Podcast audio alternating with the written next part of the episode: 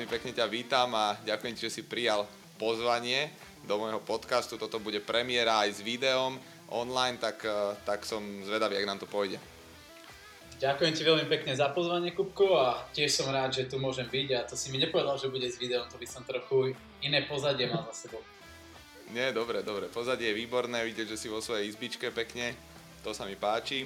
Toto no. není v podstate ako taká izbička, že tu na hneď vedľa je bežiaci pás. Aha. Ešte tu, pôjde, tu pôjdu ďalšie veci. Takže to je tvoja posilovňa v podstate. Áno, posilovňa, pracovňa. Super, super. Tak dovol, dovol mi, aby som ťa predstavil poslucháčom môjho podcastu. Uh, tak ty si Leo, bežec, bývalý atlét, aj reprezentant Slovenskej republiky Momentálne si študent e, doktorandského štúdia na Fakulte telesnej výchovy a športu, veľmi šikovný, ambiciózny mladý vedec, zakladateľ Bratislava Runners, čo je jedna z najúspešnejších bežeckých komunít v Bratislave. A takisto si aj kondičný tréner e, mladých hokejistov, pokiaľ dobre viem a spolupracoval si aj s nejakými fightermi. Čiže takto by som ťa predstavil, e, doplň ma, až mi tam ešte niečo, niečo ubehlo nemám čo doplniť, podľa mňa si až preháňal. tak musíš trošku musíš trošku uviesť e, poslucháčov na pravú mieru, aby vedeli, koho, koho teraz počúvajú. No, my sme boli spolužiaci na vysokej škole, na doktorandskom štúdiu. E, pamätám si, že si sa venoval e, teda výskumu génov u, u starších ľudí, ak si dobre pamätám. Približ mi trošku toto, tam ste prišli na celkom zaujímavé výsledky tak uh, toto ma celkom zaujíma rovno z úvodu. No, uh, téma v podstate celej tej mojej dizertačnej práce na začiatku bola globálna metylácia DNA. Tak vlastne vy ste sa snažili zistiť, že či v podstate celoživotná pohybová aktivita ti nejakým spôsobom ovplyvní uh, tvoj genetický kód alebo tú metyláciu toho, toho, toho génu? Áno, áno. Tu akože tú celkovú metyláciu, že nešli sme mm-hmm. na ten konkrétny špecifický gé, špecifické gény, aj keď sme chceli, ale to by bol extrémne ako drahý výskum, takže mm-hmm. ako tú celkovú. Ale čo sme napríklad zistili, tak zistili sme to, že čo sa týka telesnej kondície, kde si môžeme mať faktor ako maximálnu spotrebu kyslíka, tak bol viac ako 30-percentný rozdiel medzi tými, čo celoživotne športovali a tými, čo nešportovali. A rovnako bol 30-percentný mhm. rozdiel napríklad aj v hodnote telesného tuku. Mm-hmm. To znamená, že vlastne ľudia, ktorí uh, celý život športujú, alebo teda značnú časť svojho života, majú vyššie VO2 max a vlastne VO2 max je v podstate parameter, ktorý ukazuje na našu telesnú zdatnosť a vlastne lepšie VO2 max u akože staršieho človeka, alebo teda do určitej hranice, nejak, nejaká hodnota, znamená aj v podstate kvalitnejší život a lepšie zdravie, nie? Ak sa Áno, teraz aj o, takú poslednú štúdiu, čo som čítal, tak bola z roku 2020 a dáva, začínajú dávať o, veci akože VO2 max, tak volá sa to, že cardiorespiratory fitness, veľmi úzko súvisí s dĺžkou a priamo s tou kvalitou života. Napríklad sa zistilo, že že senior alebo starší človek, ktorá, ktorý má VO2 max nižšie ako 17,5 mmol na kilogram uh, za minútu jeho hmotnosti, tak uh, nemôže ži- žiť napríklad nezávislý život. To znamená, že potrebuje byť stále v opatere niekoho. A mm-hmm. práve tí, čo mali vyššiu uh, hodnotu tejto VO2 max, tak aj podľa nejakých dotazníkov review žili kvalitnejší život, ale mali signifikantne oveľa nižší výskyt srdcovo-cievných ochorení. Mm-hmm. A kde sa kde sa pohybujú také tie, povedzme, zdravé hodnoty toho VO2 max, uh, respektíve už, už sme, môžeme povedať, čo to teda to VO2 max je, trošku sme to naznačili, a potom mi povedz prosím ťa, že kde sú také, také zdravé hodnoty pre bežného človeka, nie pre, pre športovca. Uh, VO2 max je, maximál, je doslova maximálna spotreba kyslíka a je to vlastne množstvo kyslíka, najväčšie množstvo kyslíka, ktoré naše svaly sú schopné extrahovať počas pohybovej aktivity. Čiže najväčšie množstvo kyslíka, ktoré vieme dostať do tých našich svalov počas pohybovej aktivity práve za tú jednu minútu a vieme ho poznať buď v relatívnych hodnotách, kde sa to prepočítava na kilogram našej hmotnosti, alebo v absolútnych hodnotách, kde to sú litre za minútu. No mm-hmm. a čo sa týka tých uh, hodnot, tak akože tie sú, sú individuálne. Keď sa bavíme o tých relatívnych hodnotách, že kde je to ovplyvnené aj, aj tou hmotnosťou, tak v podstate ten zdravý člo- človek, podľa toho, v akom veku sa nachádza, ale nejaký 30 tam by bolo fajn, že kebyže sa nachádzal aspoň na úrovni 45. Mm-hmm. Čiže vlastne v podstate vieme si možno nejak dohľadať alebo, alebo určiť, že či sme povedzme v nejakom takom tom referenčnom rozmedzi toho VO2 max, keď už máme povedzme, že menej, alebo že výrazne menej, ako je táto hodnota, čo si uviedol, tak uh, môže nám to spôsobiť nejaký, nechcem povedať, že zdravotné problémy, ale skôr nám to môže znížiť kvalitu života. Ja som aj čítal ešte prednedávnom takú jednu britskú štúdiu, teraz som zabudol, že v ktorom z tých britských žurnálov bola uverejnená, ale mapovala ako keby, že celú populáciu, že sa tam naozaj zapojili, že tisícky ľudí a oni im zmerali uh, VO2 max a takisto dávali to do súvislosti s rôznymi ochoreniami, ktorými oni počas života napríklad prechádzali. A podľa toho urobili aj, aj priamo tabulky, že koľko by tam mal mať, že zdravý človek v tomto a priamo, že v tomto veku.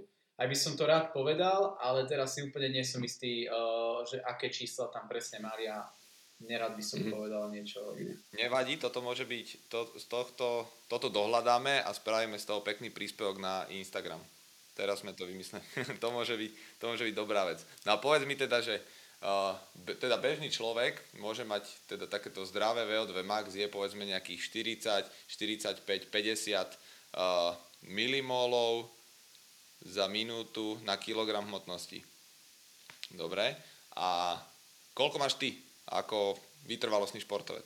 Uh, najvyššie VO2 max, čo my zmerali v Národnom športovom centre, som mal 68,30 Mm-hmm. A naposledy som bol tuším 2 roky dozadu a tam som sa stále pohyboval na hranici 65, myslím. Čiže v podstate vysoko nad, nad takou nejakou bežnou populáciou, tým, že si asi aj športovec. No a mm, kto má najvyššie na svete, vieš? Uh, najvyššie na svete má norský cyklista Svensen. A Aha. jemu odmerali až 97, čo je úplne že uletená hodnota a potom uh-huh. za ním sa zase nachádzajú norskí bežci na lyžiach, ako napríklad Bjorn Dale, ten mal 96 a doposiaľ najviac mal napríklad Greg LeMond, to je víťaz Tour de France, nepamätám si presne z koľko rokov, ale myslím, že to bolo 1994, on mal 92,5 a napríklad uh-huh. taký známy ultrabežec, aj určite ho aj ty poznáš, eh, Kilian Jornet, tak on má tiež 92 Mm-hmm. Ten chlapík, čo a... vyhráva akože všetky ultramaratóny na svete. On... Mm-hmm. A je teda, je teda zárukou toho, že keď mám vyššie VO2 max, tak budem lepší povedzme na 10 km behu alebo 20 km behu? To VO2 max by sme úplne tak laicky vo všeobecnosti mali chápať ako takú predispozíciu, že aký vlastne máme my motor. Mm-hmm. Je aj taký článok, že čo som písal, tak tam som to tak prirovnal, som si zobral z knihy od Davida Epsteina e, Športový gen, kde on prirovnáva VO2 max k, k, rozpetiu, k rozpetiu šírky ramien basketbalistov, basketbalistov NBA. Lebo v podstate do NBA sa dostane z celkovej populácie sveta 0,0000 neviem koľko percent, ale z tých ľudí, ktorí majú rozpetie väčšie ako 210 cm, tak je to už iba 0,01%, čiže tá šanca, že sa dostaneš do NBA, čo je najkvalitnejšia basketbalová liga sveta, je už celkom vysoká. A mm-hmm. presne takto napríklad to je aj z VO2 Max, že dosť ho ovplyvňuje tá genetika a keď ty sa napríklad narodíš uh, aj v Kenii alebo niekde v Mexiku, že kde sú ešte aj podmienky, že žiješ vo vysokej nadmorskej výške a máš aj vysoké to VO2 Max, tak máš naozaj veľmi dobrú predispozíciu na to, aby si bol úspešný v nejakom vytrvalostnom športe. Aha, rozumiem. Čiže keď to správne chápem, tak uh, ako si spomínal, je to predispozícia na to, aby sme boli dobrí vo vytrvalostnom športe, ale není to mm, kľúčová podmienka. Čiže čo tam ešte vstupuje do toho, keby som chcel byť rýchly na povedzme tých 10 km, alebo teda čo najrýchlejšie tých 10 km odbehnúť? Že si urobíme štruktúru športového výkonu na 10 km, tak najdôležitejší faktor je ekonomika behu alebo ekonomika pohybu.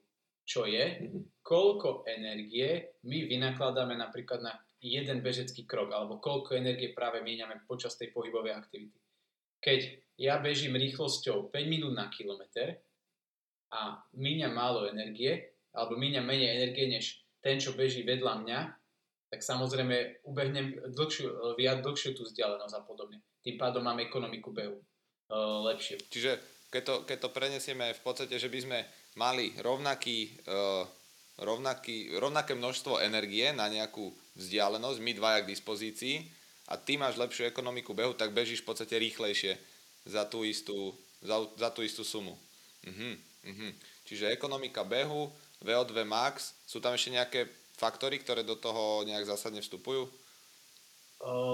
Potom akože sú tam zase ďalšie samozrejme aj trénovateľnosť toho nášho metabolizmu, že ako my efektívne vieme narábať s jednotlivými energetickými systémy, systémami a podobne, mm-hmm. ja neviem, aj zapoje, zapojenie jednotlivých tých svalov, biomechanika pohybu, akože vstupuje tých faktorov strašne veľa, ale na vrchole celého toho, toho reťazca je, mm-hmm. je práve tá ekonomika behu, že všetky tieto faktory sa mm-hmm. zlúčia do tej ekonomiky behu a tie ti ovplyvňa ten výkon.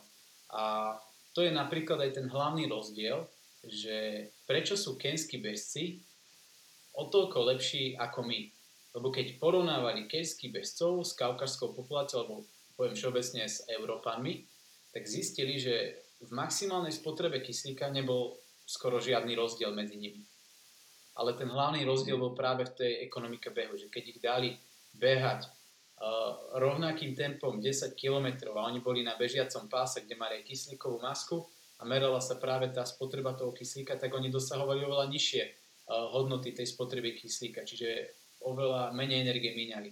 A bolo to mm-hmm. spôsobené práve tou ich biomechanikou pohybu, že títo Keňania, uh, okrem toho, že majú aj vynikajúce metabolické parametre, tak majú hlavne dlhšie a štihlejšie predkolenia, plus veľmi dlhé majú achilovky, ktoré sú aj neskutočne tuhé, čiže oni počas toho bežeckého odrazu dokážu naakumulovať obrovské množstvo energie naozaj do tej achilovky a tým pádom nemusia až tak využívať ako keby, že ten motor, čo je ten srdcovo plus dýchací systém. Mm-hmm, čiže v podstate im tam veľmi pomáha v podstate nejaká elasticita ich, uh, ich tkaní, respektíve optimálna tuhosť, dĺžka a vlastne tým, že majú aj ľahšie predkolenie, tak v podstate tá páka, povedzme flexia a extenzie bedra je o čosi, o čosi nižšia a tým pádom sa im beží, beží lepšie. Veľmi zaujímavé, čiže v podstate bieli bežci to budú mať asi ešte, ešte chvíľu ťažké vyrovnať sa týmto Keňanom. Neviem, že či je vôbec možné, že sa časom bieli môže adaptovať uh, to telo tak, že zrazu budú mať lepšie, či? Ako momentálne je vo svete behu jeden obrovský fenomén. To si, mm-hmm. ak, ak to nepoznáš, tak možno si to pozri aj po tomto našom rozhovore. V Norsku sú traja bratia Ingebrigtsenovci. Obrovská rodina Ingebrigtsenovcov a momentálne 20-ročný najmladší Jacob Ingebrigtsen je suverene najlepší na 1500 metrov. Že on behá 1500 metrov pod 3.30. Teraz neviem, koľko je to akože tempo na kilometr, ale dal aj európsky rekord a vlastne tí najlepší kenskí alebo africkí bežci sa mu majú problém vyrovnať. A to je chlapec, ktorý vyzerá, vyzerá v podstate ako my, že, mm-hmm. že není to ako keby, že si sa pozrel na Usaina Bolta alebo Michael Phelpsa, že vidí, že ty kokso, že to je nadčlovek, to je hračka prírody. Ale mm-hmm. v podstate úplne normálny chalan. A beha také mm-hmm. neskutočné časy. Mm-hmm. Čiže zázraky sa niekedy, alebo teda genetické zázraky sa občas udejú a môže sa to takto stať. Celkom zaujímavé na to, že je 20 ročný, lebo v podstate tá, asi tá, uh, ten vrchol v tých vytrvalostných športoch, kde už možno tá 1500 môže byť, prichádza až trošku neskôr, nie? Uh, on je veľmi zaujímavý prípad aj celkovo, ako, to rob, ako ich trénuje ten otec, tých bratov Ingebristenovcov, že u neho mhm. bola veľmi skorá špecializácia. Že ten chalán, ak sa nemýlim, tak už v 12 rokoch vedel 800 metrov bežať hlboko pod 2 minúty, čo v 12 mm-hmm. rokoch dá vlastne svetový rekord ako do 12 rokov. To, čo všetci mm-hmm. hovoria, že keď začne skorá špecializácia u športovca, tak napríklad časom vyhorí, tak oni úplne, že búrajú mýty a idú presne proti tomu, čo je také zaujímavé. Mm. Ale nevieme, že čo sa skrýva za tým. Napríklad poviem príklad, tak môj starší ako tréner Štefan Mereš bol v Norsku v Osle na prednáške tohto Ingebrigtstena. No a že išiel slajd No a takto trénujeme. A že nechal to tam 5 sekúnd a rýchlo prepol. A už ako že, vieš, nevrátil sa napríklad, že k tomu slajdu. Mm-hmm, mm-hmm, že do tej kuchyne ťa nepustia, že čo tam je naozaj, že ako to oni robia. Áno, možno, možno to, čo hovoríš, uh, môže byť faktor, že vlastne oni sú bežecká rodina, že on v podstate vyrástol v tom prostredí. Ja som si čítal, alebo v nejakom, nejakom dokumente som, som videl, už si presne nepamätám kde, ale robili takýto, takýto kvázi experiment uh, dvaja rodičia, šachisti, úplne že špičkoví šachisti a mali, niekde, niekde sme sa o tom bavili, ak si pamätáš však, že špičkoví, špičkoví šachisti rodičia mali v podstate dve alebo niekoľko detí, ale to jedno dieťa si povedali, že z tohto bude jednoducho najlepší šachista na svete. A jednoducho to prostredie tomu dieťaťu vytvorili také, že uh, od malička vedelo hrať šach, od, rodičia hrali šach, že naozaj to prostredie bolo také, že, že to dieťa si vybudovalo skôr lásku k tomu šachu ako nejaký, ako nejaký, že by to muselo robiť, v podstate videlo to robiť rodičov, videlo to robiť súrodencov, no a proste bralo to ako úplne prirodzenú súčasť života, no a v podstate už nejakých 5-6 rokoch, strieľam trošku tie čísla, ale bol to fakt, že, fakt, že mladý vek už porážalo dospelých šachistov, že už, už vedeli, vedela, vedela, neviem, či to bolo dievčatko, vedela vyhrávať uh, s dospelými nejakými majstrami, neviem, či to neboli Maďari náhodou, uh, majstrami Maďarska, No a následne teda, keď už bola dospelá, že vyrastla pri tom šachu, tak v podstate stalo, stala sa z nej akože svetová, svetová šampiónka v, v šachu. Čiže v podstate toto môže byť podobný, podobný možno, neviem.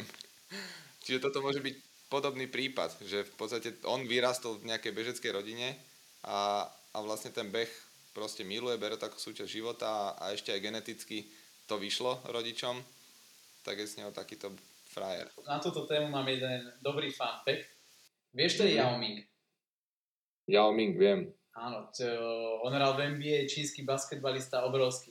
No a, a ja som minule čítal jednu knihu, alebo článok to bol, a vlastne tam bolo popísané, že ako vznikol Yao Ming. A je mu presne takto, že čínska vláda zobrala najvyššieho človeka, čo žije v Číne, najvyššiu ženu, čo žije v Číne, dali im peniaze, akože dali im ubytovanie, aby mali vlastne dieťa. A od narodenia v podstate toho Yaminga viedli k basketbalu celá tá čínska vláda, aby z neho urobila hviezdu. A nakoniec išiel hrať do NBA, čiže takto vznikol napríklad Yao Ming. No super, čiže vlastne keď tomu, v podstate môžeme povedať, že keď tomu podriadiš celý život a vyberieš si rodičov, tak môžeš byť, môžeš, máš veľký predpoklad k tomu, aby si sa stal špičkovým športovcom. Do, je to stále iba predpoklad, presne tak.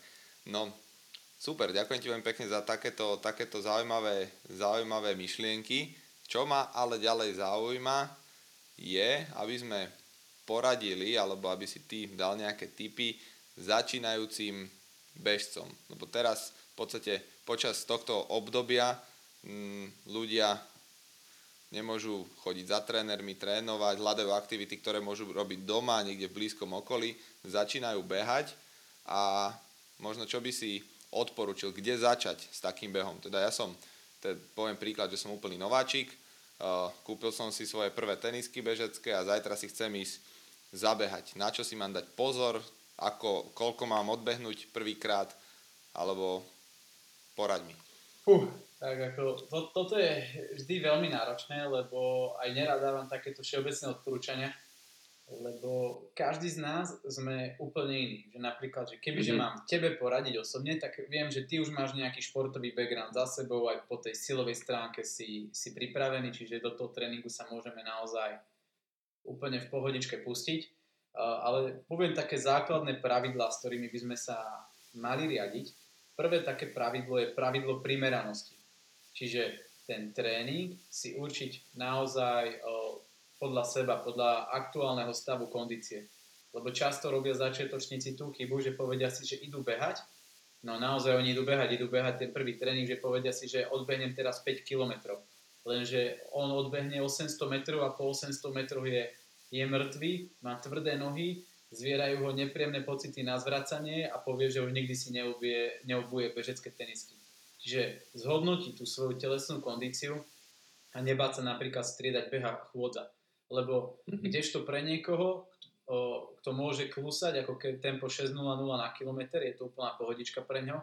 Pre úplne iného človeka to môže byť šprint naozaj, že uh, vysoká intenzita pre ňo. Čiže mm-hmm Začal by som pravidlom primeranosti a druhé pravidlo, pravidlo postupnosti. Že keď začnem už striedať napríklad beha chôdzu, že určím si 30 minútový interval a začnem 4 minúty chôdza, minúta beh. Tak postupne budem skracovať ten interval tej chôdze a budem pridávať ten beh a dostanem sa napríklad na to, že odbehnem súvisle už 30 minút. A potom zase takto postupne pôjdem vyššie, až sa dopracujem na to, že raz odbehnem 10 km úplne v pohode. Mm-hmm. Čiže v podstate odporúčaš začať e, radšej, povedzme, kombinácia rýchla chôdza a beh, alebo chôdza a beh. To je ináč veľmi, veľmi, veľmi dobrý, dobrý tip, lebo toto je presne najčastejšia chyba aj podľa mňa, že ľudia trošku precenia svoje schopnosti, však nebudem bežať uh, rýchlo, pôjdem len tak pomaly, no a potom zistia v podstate ešte v ten deň alebo na druhý deň, že tých 5 km ich celkom celkom odrovnalo a ono to potom ani nemá taký ten efekt, aký by možno požadovali, lebo väčšinou teda ľudia idú behať s tým cieľom, že chcú e, možno trošku schudnúť, upraviť si kondičku, nejak trošku zmeniť malinko postavu a tá chyba sa asi udeje, že keď ja si myslím, že teraz idem, idem chudnúť, ale v podstate používam úplne nejaké iné energetické systémy, je to pre mňa príliš náročné a ten organizmus asi nebude reagovať uh, tak, ako by som chcel, čiže aj preto to tá, tá zásada tej postupnosti môže byť, môže byť vhodná. Určite, ja ako vždy odporúčam, že tým začiatočníkom bežcom, aby začali, začali s tým odborníkom. Úplne mm-hmm. najideálnejší prípad by bol, že on najprv absolvuje nejakú diagnostiku pohybového aparátu, lebo aj ty, ak e, tiež dobre vieš, aj spolu sme viedli viackrát také debaty, že ten beh je základná lokomócia, ale není jednoduchý pre úplne každého. A keď si tam predstavíš, že aj koľko je tam nárazov a on je pooslabovaný tam a tam je pooslabovaný, alebo tu je zase skrátený, alebo tu má dokonca takú funkčnú poruchu, alebo má problém so spodným krptom, tak najprv určite treba ho pripraviť, aby on vôbec mohol začať behať. Áno, my, my sme podobnú debatu viedli tiež s, s kolegami trénermi a presne v podstate to, tomuto sme dospeli, že je naozaj veľmi dôležité, aby ten človek odhadol dobre svoje schopnosti, lebo aj ten beh samotný je v podstate veľmi náročná pohybová činnosť pre pohybový aparát. Zapájaš tam v podstate všetky svalové skupiny, lebo to telo bolo viac menej stvorené uh, pre beh. No a mnoho ľudí potom to tak trošku odradí, že začnú behať a zistia, že ich uh, boli e, trošku koleno, začnú boleť kríže, že to nemá taký ten, taký ten efekt možno ako by chceli. A práve zase sa vrátime na ten začiatok, že preto treba začať postupne, rýchlou chôdzou, kratučkým behom, aby sa aj ten pohybový aparát nejakým spôsobom adaptoval na to, na to zaťaženie a následne som sa mohol trošku zlepšovať a už z toho, z tej prechádzky môže byť Eh, časom aj beh a tým v podstate zamedzíme aj takým nejakým, nejakým možným zraneniam, ktoré môžu vzniknúť práve z toho, že som tak trošku precenil svoj organizmus. Čo často vidím u ľudí je nevhodná obu. Z môjho pohľadu je tá nevhodná obu v podstate, že keď máme nejaké príliš meké topánky alebo nejakú príliš mek, úzkú úzkú mm, podrážku, ako by si tí ľuďom možno odporúčil, že ako si vyberať, ako si vyberať obu na ten, na ten beh. Sú vhodné nejaké konverzie, alebo si mám dať uh, nejaké tenisky, čo nosím navon, alebo si mám zaobstarať nejakú poriadnu športovú obu? Uh, tak o behu sa hovorí, že je to najlacnejší šport. Akože tá prvá a hlavná investícia je v podstate treba zainvestovať do kvalitnej tenisky. To, mhm. že či, že či ja budem bežať v nejakom, neviem, karbonovom tričku, to preháňam a v neviem akých trenkách, tak to mi nepomôže nejako akože na ten môj zdravotný stav, alebo čo sa týka toho výkonu, ako práve tá kvalitná teniska. No a čítal som ako množstvo odporúčaní a niektoré napríklad nie sú také, že úplne jasné, ale tak určite fajn, že ak je možnosť, tak napríklad absolvovať diagnostiku chodidla, volá sa to, že foodscan. Mal by som vedieť, že v akom stave mám to chodidlo, že aký mám aj ten dopad, že či je prevažne pronačný, či je to supinačný, alebo je to nejaký neutrálny došlap. Toto je fajn vedieť. Potom aj iba aby som vedel, že v podstate aj tú klembu, že v akej mám stave, alebo zozadu aj tie achilovky. No ale čo sa týka toho správneho výberu tých tenisiek, tak úplnému začiatočníkovi by som uh, poradil, že radšej nech ide do nejakej mekšej tenisky, ktorá mu tlmí tie nárazy, keď ešte hľada nejaké bežecké trasy, že pôjde aj na, na asfalt, lebo v podstate ten jeho pohybový aparát není ešte stávaný na to, aby mohol absorbovať ako keby toľko tých nárazov a absor- absolvovať tie špičky sily, ktoré mu končia v tých jednotlivých klboch. A teniska by mala byť v prvom rade taká, že ktorá mu je pohodlná. Že som si pozeral, že napríklad aj výskumy, kde hodnotili obrovské množstvo dát z tenisiek a normálne do conclusion aj tak napísali, že správna teniska bola taká, ktorá presne sedela tomu človeku, že proste sa v nej cítil dobre. Rozumiem. A čo si, čo si myslíš? Mnoho diskusí vzniká teraz o tom, že uh, behať kvázi tej naboso obuvi, barefoot, barefootoch, alebo behať teda v obuvi uh, špeciálne na to. Aký je v tom podľa teba ten zásadný rozdiel? Aké rizika môže priniesť uh, to barefoot behanie a zase naopak možno aké, aké to má výhody, ak nejaké má. Uh, tu by som možno, že išiel trošku takže do minulosti, že taký prvý ošial prišiel s knihou Behanie s Kenianmi, ktorá bol vlastne bestseller. Tedy kopu bestov tu na okolí začali skúšať behávať na boso a podobne. Vzniklo z toho samozrejme, vznikli z toho zranenia, že čo sa týka zranenia achilovej šlachy alebo plantárna fascia a dôvodom je to, že, že napríklad Keňania, oni prvé tenisky dostanú možno v 16 rokoch, keď si ich na pretekoch všimne nejaký manažer a obujem tú tenisku. Oni dovtedy behajú bosy. Čiže od mm-hmm. narodenia tá, to chodidlo je prispôsobené na ten beh na boso. Ja som čítal dokonca také, že keď Keňan skočí na nejaký ostrý predmet, takže neporeže a nerozreže sa mu tá noha tak ako nejakému bežnému Európanovi, lebo až tak má tam zhrubnutú tú kožu. Kdežto zase my, Európania, už od narodenia dostaneš na noho dupačky. No a ty celý život máš dupačky, takú obu, takú obu a potom v 35 kni- e, rokoch si pozrieš, že, á, že mal by som skúsiť barefoot a povieš si, že hneď ideš akože behať v podstate na boso. Ale týmto nechcem povedať, že behanie na boso je zlé alebo ten barefoot.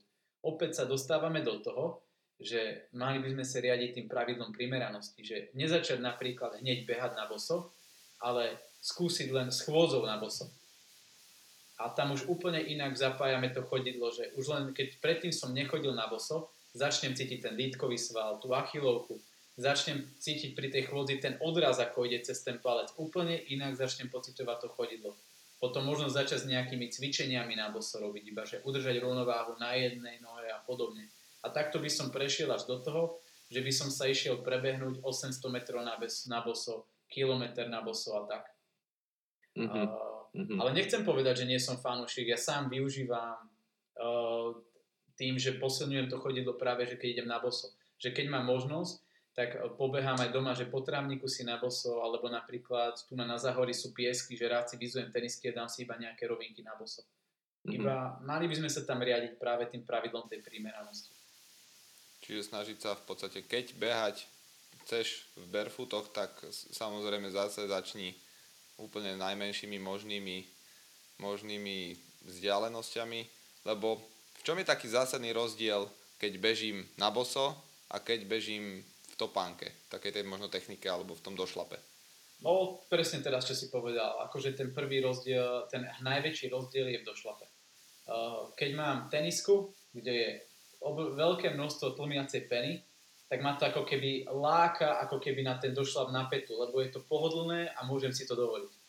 Ale keď už mm-hmm. som e, na chodidle, tak tam už, aj keď by ste veľmi chceli, tak na tú petu nebudete dopadať, lebo vás to bude boliť. Čiže tam automaticky idete cez prednú časť chodidla. Mm-hmm. A teraz, vieš, iba dajme si takú modelovú situáciu, že niekto, kto trpí trochu nadváhou, si povie, že začne behať barefootoch alebo začne behať na boso. Zvládne mu toto chodidlo, keď začne na, vlastne behať cez tú prednú časť chodidla? Že toto mm-hmm. je mhm. tiež možno taká otázka. No. Áno, áno, máš pravdu. V podstate m, sám som skúšal uh, behávanie na boso, respektíve v tých barefootoch. No a naozaj mi robilo chvíľu problém dostať sa uh, na, na vzdialenosť 5 km, aby som vedel odbehnúť 5 km tak, že na druhý deň ma jednoducho neboleli lítka alebo achilovky, že mal som z toho naozaj naozaj, že svalovice na lítkach a až takú bolesť achilovky, ktorá v podstate asi vznikla tým, že moja achilovka sa chcela adaptovať na tú, na tú nutnosť stuhnúť a vlastne tlmiť tie všetky, tie všetky nárazy a na toto treba asi byť trošku opatrný pri tej uh, barefoot obuvi, aby, aby sme to takto neprehnali a vlastne neprivodili si nejaké zranenie, ktoré nás zase môže uh, nechcene odlákať od tej športovej aktivity. No a ako by teda mala vyzerať taká optimál, optimálny došlap? Či mám ako v podstate optimálny došlap myslím tým, ako by sa malo behať. Vidíme, že veľa ľudí beha cez pety, uh, tá technika není optimálna, ale čo by bol taký môj, môj uh, cieľ bežecký? Ako by som mal chcieť behať? Mm-hmm. O, čo sa týka toho došlapu, tak ten správny došlap alebo taký najekonomickejší došlap je cez stred, respektíve cez celé chodidlo. Uh, to znamená, že keď budú vidieť vlastne toto video, že? Môžu. Dobre, nevadí. Uh, keď si predstavíme, že mm, začnem to ohýnať v členkovom klube, do dorzálne, do, no, začnem to ohýnať v členkovom klube pri tom dopade, tak padám mm-hmm. najprv na zadnú časť vonkajšej hrany chodidla padám na vonkajšiu hranu chodidla, hej, lebo mám zdravú nohu a už aj keď robíte došlap, napríklad odtlačok na zemi, keď máte spotenú nohu, tak sa vám odtlačí tá bočná časť chodidla. Čiže padám tom vonkajšou hranou, prechádzam cez vonkajšiu hranu a potom odraz je následný ako keby, že cez palec. Mm-hmm. A preto by to malo byť cez celé chodidlo, alebo cez stred chodidla, ale čo si treba uvedomiť, že čím bežím rýchlejšie, tým je doba kontaktu s podložkou kratšia. Čiže automaticky ten prvý bod kontaktu sa mi bude posúvať. Preto aj často o, takí hobby bežci alebo rekreační bežci si pozerajú, že ale však on beží cez prednú časť chodidla. No ale on beží cez prednú časť chodidla práve preto, lebo on v podstate šprintuje, že ten jeho doba kontaktu s tou podložkou je naozaj nízka, e, malá. Ale kebyže mm-hmm. ho vidíme klusať nejakého tempo 5.00 na kilometr, tak úplne vidíme, že ide cez uh, celé chodidlo, aby, aby ho mm-hmm. keby šetril. Rozumiem. Čiže v podstate so zvyšujúcou sa rýchlosťou uh, sa zvyšuje nutnosť dopadať na prednú časť chodidla. Áno, akože posúva sa to tým, že ty máš byť mhm. automaticky kratšie. Nedovolíš si v podstate ísť skoro celou plochou chodidla na zem a potom vykonať ten odraz, lebo sa uh, predlžuje ten čas a tým pádom aj ty bežíš pomalšie. Uh-huh, uh-huh, rozumiem. Čiže m, takú tú obu máme viac menej vyriešenú, že keď niekto zvažuje barefooty, vhodná možnosť, ale treba si dávať pozor na to dávkovanie zaťaženia. Možno lepšie je začať v tom najskôr chodiť a až potom, až potom začať s tým behať. No a ešte čo si ja osobne myslím, tak behať v barefootoch po betóne, osobne si myslím, že to, to je nevhodné podľa môjho názoru. Čo si myslíš ty? Presne tak, že proste, už keď niekto si kúpi barefooty, že chce behať na boso, tak už mi to príde také protichodné, že chcem behať na boso po tvrdom povrchu, lebo aj ten barefoot, alebo aj tá ideológia toho barefootu, povedz mi, ak sa nemýlim, je trošku spätá s tou prírodou, nie? Áno. Čiže aj tam by som mal vyhľadávať ako keby čo najrôznejšie tie povrchy, aby som ako keby aj dráždil tie nervové zakončenia na tom chodidle.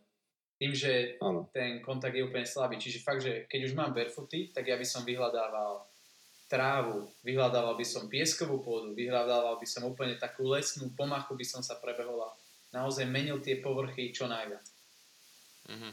Áno, s týmto, s týmto s tebou úplne súhlasím, lebo presne tak už keď chceš behať kvázi zdravo, tak práve ten, ten zdravý pohyb alebo to zdravé chodidlo si vyžaduje rozmanitosť tých povrchov, nerovnosť tých povrchov a práve tá dokonalá rovnosť alebo tvrdosť toho asfaltu je už sama o sebe neprirodzená. A to, že si dám obu, ktorá e, je dobrá pre chodidlo, ale na neprirodzenom povrchu, tak v podstate mm, si len myslím, že asi robím dobre, ale skôr, skôr si myslím, že tam dochádza k tomu, k tomu damageu, lebo jednoducho tá, tá opora, alebo teda tá, tá cesta je príliš tvrdá a človek tam jednoducho tak či tak tie nárazy sú tam pomerne veľké, aj keď beží správne cez, cez eh, prednú časť chodidla, tak tiež to tam je akože extrémne náročné na ten svalovo-šlachový systém. Ešte by som sa trošku... Ešte, že, čo by som povedal, že, že napríklad Jakedy, že keď sa takto nesponzorovali tí africkí bežci tými teniskami, tak v, 70, v roku 1976 v Montreale, čo boli olympijské hry, tak maratón vyhral Etiopčan Bikele, ktorý to bežal celé, celé bosy že vyhral to napríklad mhm. bosy. Len to je to, čo sme uh-huh. hovorili na začiatku. Oni od narodenia behávali bosy. Čiže keď od narodenia uh-huh. bežíš bosy a dajme tomu v 20 rokoch ti niekto chce dať tenisku na nohu, tak je to pre teba úplne neprirodzené. Uh-huh. Dobre, čiže keď chceme behávať e, na bosov, tak by sme sa mali aspoň 10 rokov na to, na to pripravovať a chodiť úplne na boso. Dobre, čiže toto mm, máme v podstate vyriešené, lebo toto je téma podľa mňa, ktorá, ktorá nie že trápi ľudí, ale je taká, by som povedal, aktuálna a mnoho ľudí zvažuje, mnoho ľudí už nosí tieto barefooty. Ešte by som sa ale rád vrátil k takým tým zdravotným benefitom samotného behu. My sme na začiatku spomínali, že ten parameter VO2 max, takej tej zdatnosti nášho srdcovo-cievného systému je jeden z takých akože benefitov, že keď máme to VO2 max na nejakej hranici, povedzme cez 40-45 tých milimolov, tak si môžeme povedať, že náš, máme predpoklad na to byť telesne zdatný, alebo tá, tá funkčná zdatnosť nášho respiračného, respektíve kardiorespiračného systému je dobrá. A koľko behu, alebo ko, aká vzdialenosť bežecká, alebo aký čas je také, také optimum pre, pre bežného človeka, že koľko by mal behávať za týždeň minimálne?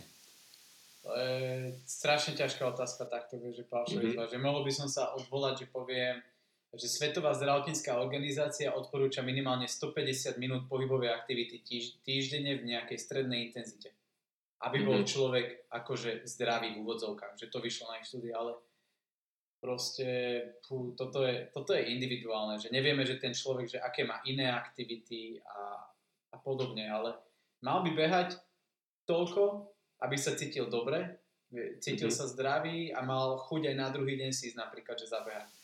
Rozumiem, ale zase keď sa, keď sa oprieme o tieto, o tieto odporúčania, čo si spomínal, že teda 150 minút aktivity strednou intenzitou, to v podstate môže byť pre bežného človeka nejaký, povedzme, ľahký stredný poklus. A keďže máme 150 minút, to je v podstate 2,5 hodiny, čiže keď to rozložíme do týždňa, je to v podstate 5 dní po 30 minút.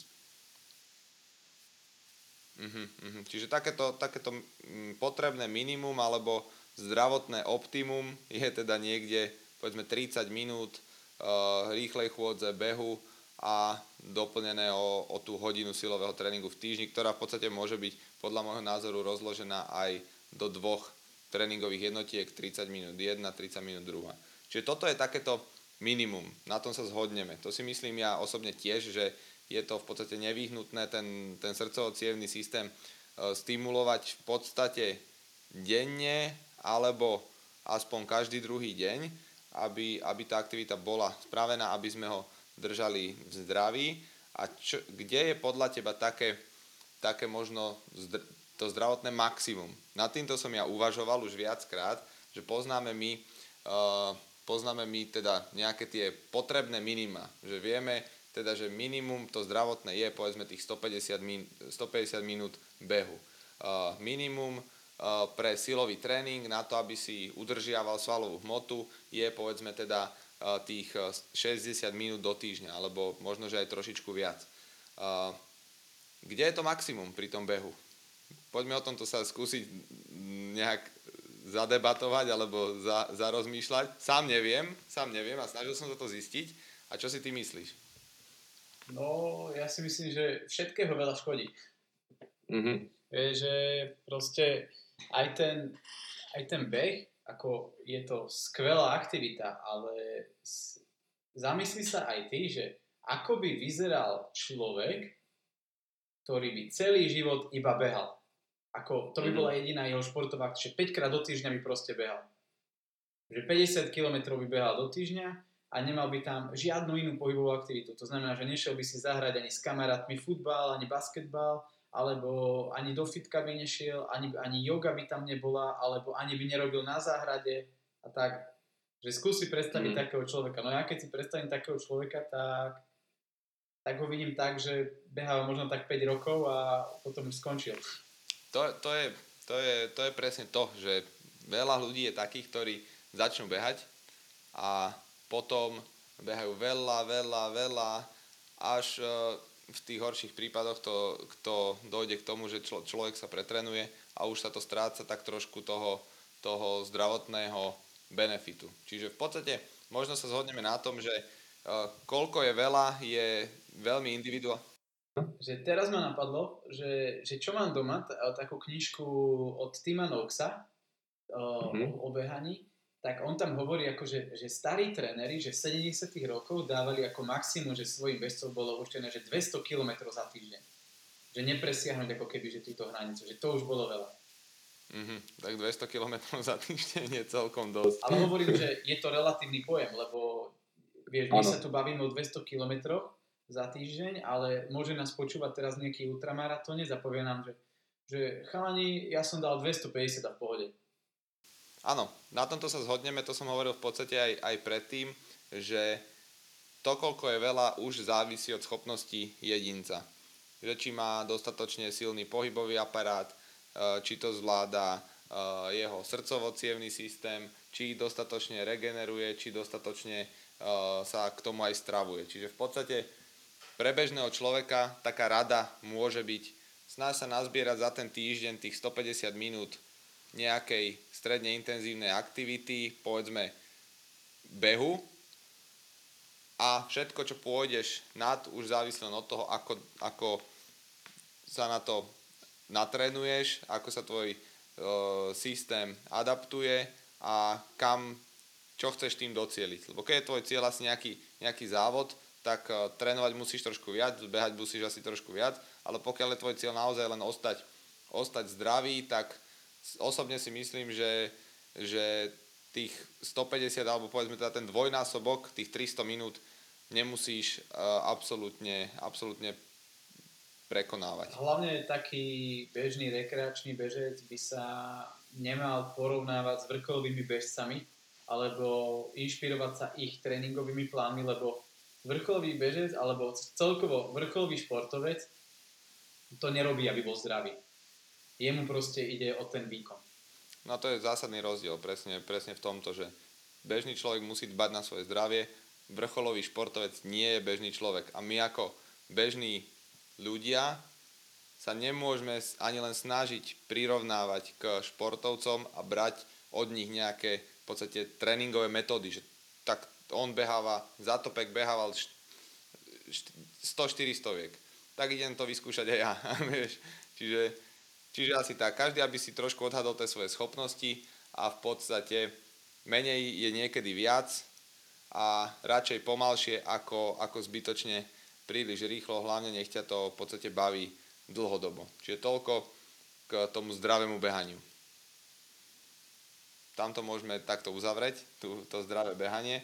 Čo ma ešte zaujíma, a to bude úplne posledná, posledná téma, ktorú by sme radi, ktorú by som rád s tebou rozobral, je, môžem to povedať, že tvoja bežecká komunita Adidas Runners.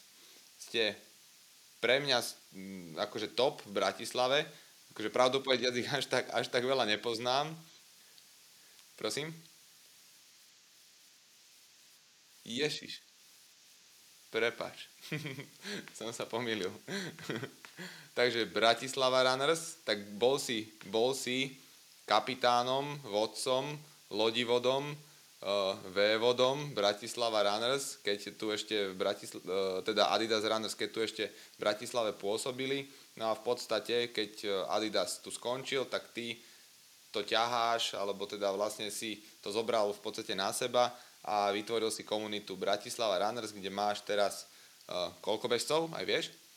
Um, akože momentálne počet, že čo máme v tej našej komunite sa blíži ku stovke. Uh-huh, super, čiže v podstate 100 ľudí uh, s tebou beháva. Uh, čo som tam ja zachytil s tou, s tou tvojou komunitou, je, že v podstate vy ľudí aj učíte uh, behať. Teda odhliadnúť od terajšej situácie, keď uh, toho kontaktu ľudského nie je toľko, tak uh, ako, to, ako to vyzerá? Alebo popíš mi tú vašu komunitu nejako. Mm, tú našu komunitu, ako by som popísal?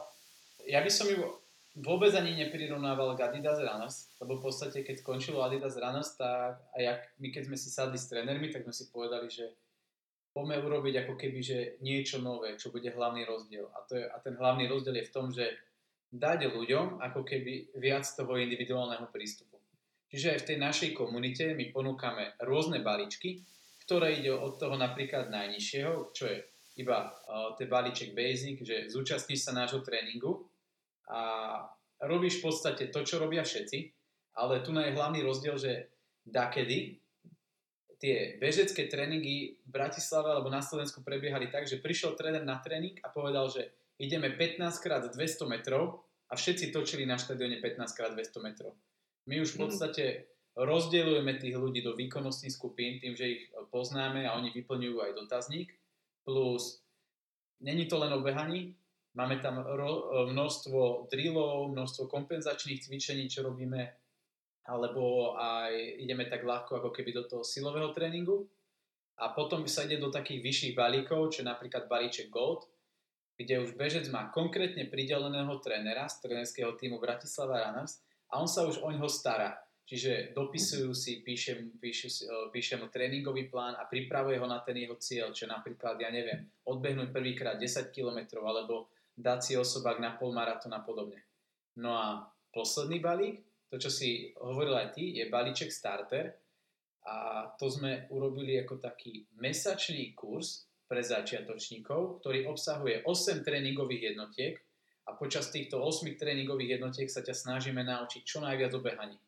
Uh, poviem príklad. Prvý tréning, keď sa stretneme, tak je téma, že ako vlastne začať.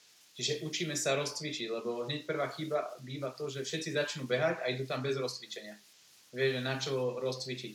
Čiže ukážeme si, ako sa rozcvičiť, naučíme toho bežca, aby mal ako keby taký zásobník týchto rozcvičovacích cvičení, nech ho si môže spraviť takú rutinu.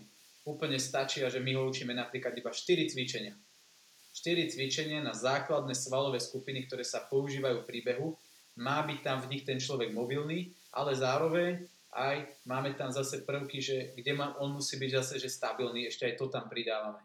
No a takto mm-hmm. prechádzame až k tomu, že ukážeme si napríklad aj silový tréning, ako by mal vyzerať pre bežca. Tam ho učíme rutinku, až prejdeme e, napríklad na intervaly.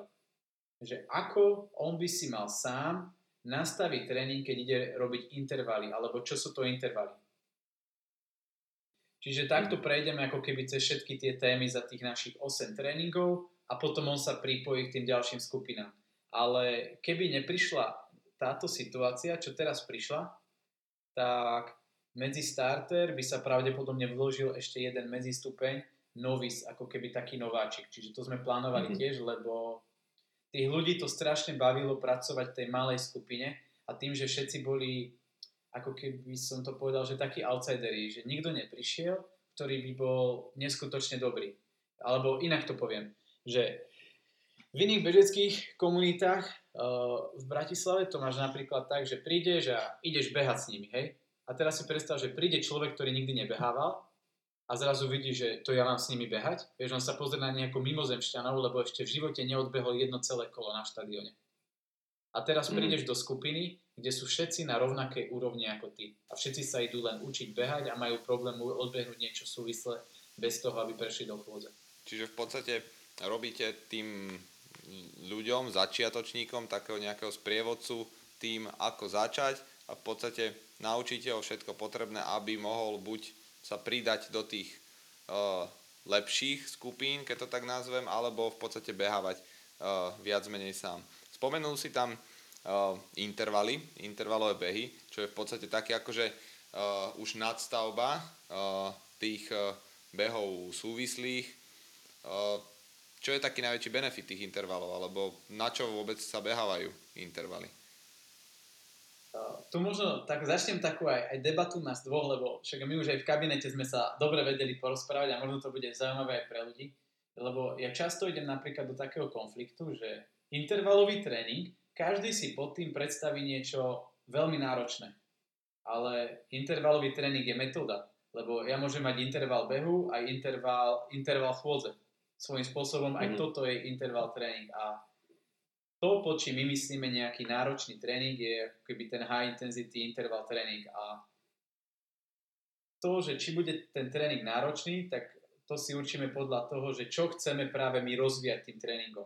Že ja môžem mm-hmm. nastaviť na jednej strane, že budem teraz mať ako keby aktívnu regeneráciu, že pôjdem 800 metrov, budem bežať na aerobnom prahu, 200 metrov pôjdem chvôdzou, dobre sa prekrvím, zregenerujem ale na druhej strane ja môžem ísť kilometrové intervaly s trojminútovou pauzou, kde pôjdem intenzitu, rýchlosť na VO2 max a budem úplne na plné obrátky stimulovať srdcovo systém, ktorý chcem rozviať.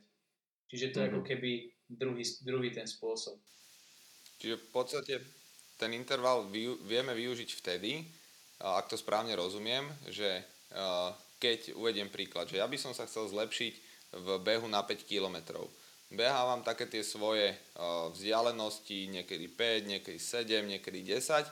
No a potom sa už dostanem sa na určitý level, viem to odbehnúť povedzme za 25 minút a chcem sa ešte zlepšiť, ale už mi to nejde touto, touto súvislou metódou, tak vlastne vtedy môžem použiť e, tie intervaly a vlastne ja som schopný tým, že si tú nejakú vzdialenosť, strelím, že 5 km, rozložím na 5 jednokilometrových úsekov, ktoré budem bežať rýchlejšie, ako keby som to bežal súvisle.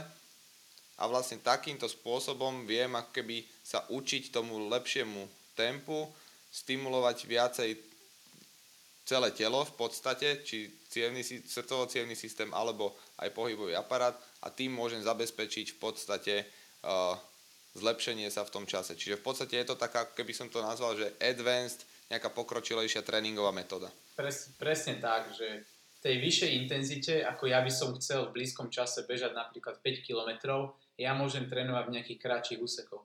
Dakedy všetci trénovali iba tak, že sa behali súvislé behy. Neskôr z týchto súvislých behov rovnomerným tempom sa urobil fartlek, kde sa už striedalo to tempo, že boli rýchle aj pomalé úseky. Bol taký pocitový fartlek alebo bol riadený fartlek, kde tréner presne určil tieto úseky a potom intervalový tréning napríklad on vznikol v 70 rokoch a on vznikol iba na základe, to bol výskum, to bol, jeden bol, sa volal Gershler, to bol myslím tréner a potom bol doktor. No a robili tam výskum srdcovo systému. A mali ľudí, ktorí mali bežať 200 metrové úseky.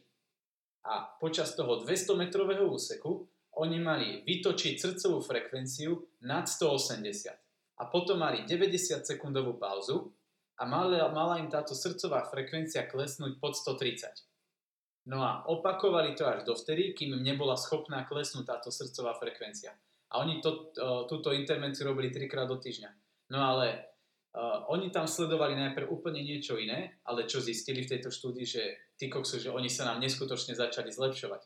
No a potom mm-hmm. to, do toho začal ten Gershler, ten tréner to aplikoval do tréningu svojich bežcov a zrazu prišli ohromné zlepšenia svetových rekordov v behu na 800, 1500 metrov, až to išlo na tie dlhšie trate.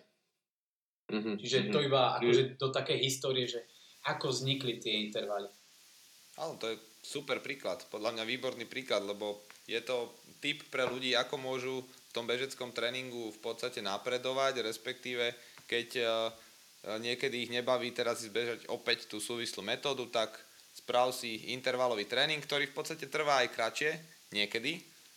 A ten efekt je možno, že ešte aj o čosi vyšší, respektíve iný a tá, tá adaptácia tam môže byť a následne sa mu môže behať lepšie aj tu opäť tú nejakú zaži, zažitú uh, dlhšiu trasu. Len čo si treba dávať pozor, že my teraz sme sa bavili o tom intenzívnom intervalovom tréningu, že ani s ním by sa to nemalo preháňať. To znamená, že pre nejakého rekreačného bežca úplne stačí, keď on si ho dá jedenkrát do týždňa a dvakrát bude mať nejaké úplne voľné behy, kde pôjde ľahko z mhm. nohy na nohu, to znamená, že uh, vie v pohode rozprávať pri tom behu a napríklad u pokročilejších bežcov to môže byť dvakrát do týždňa.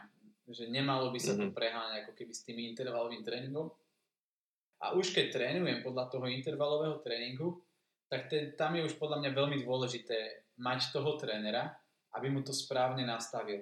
Lebo tým mhm. intervalovým tréningom my vieme trénovať sval, aby napríklad sval dokázal v danej intenzite odbehnúť ten úsek, ktorý sa využívajú napríklad dlhšie pauzy, alebo ísť trénovať metabolizmus, že ideme do kratších pauzy, čo sú energeticky mimoriadne náročné a my sme vedeli efektívnejšie tvoriť tú energiu a pracovať v tom.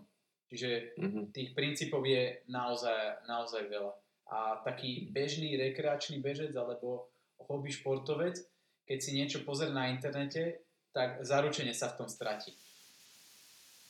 Rozumiem, rozumiem. Čiže toto v podstate môže byť ešte témou nejakej ďalšej dlhšej debaty a môžeme, môžeme uh, tak trošku priniesť svetlo do tejto sféry, možno naučiť ľudí nejakú takú základnú intervalovú matematiku, že ako si to, ako si to možno tak základne upratovať sami.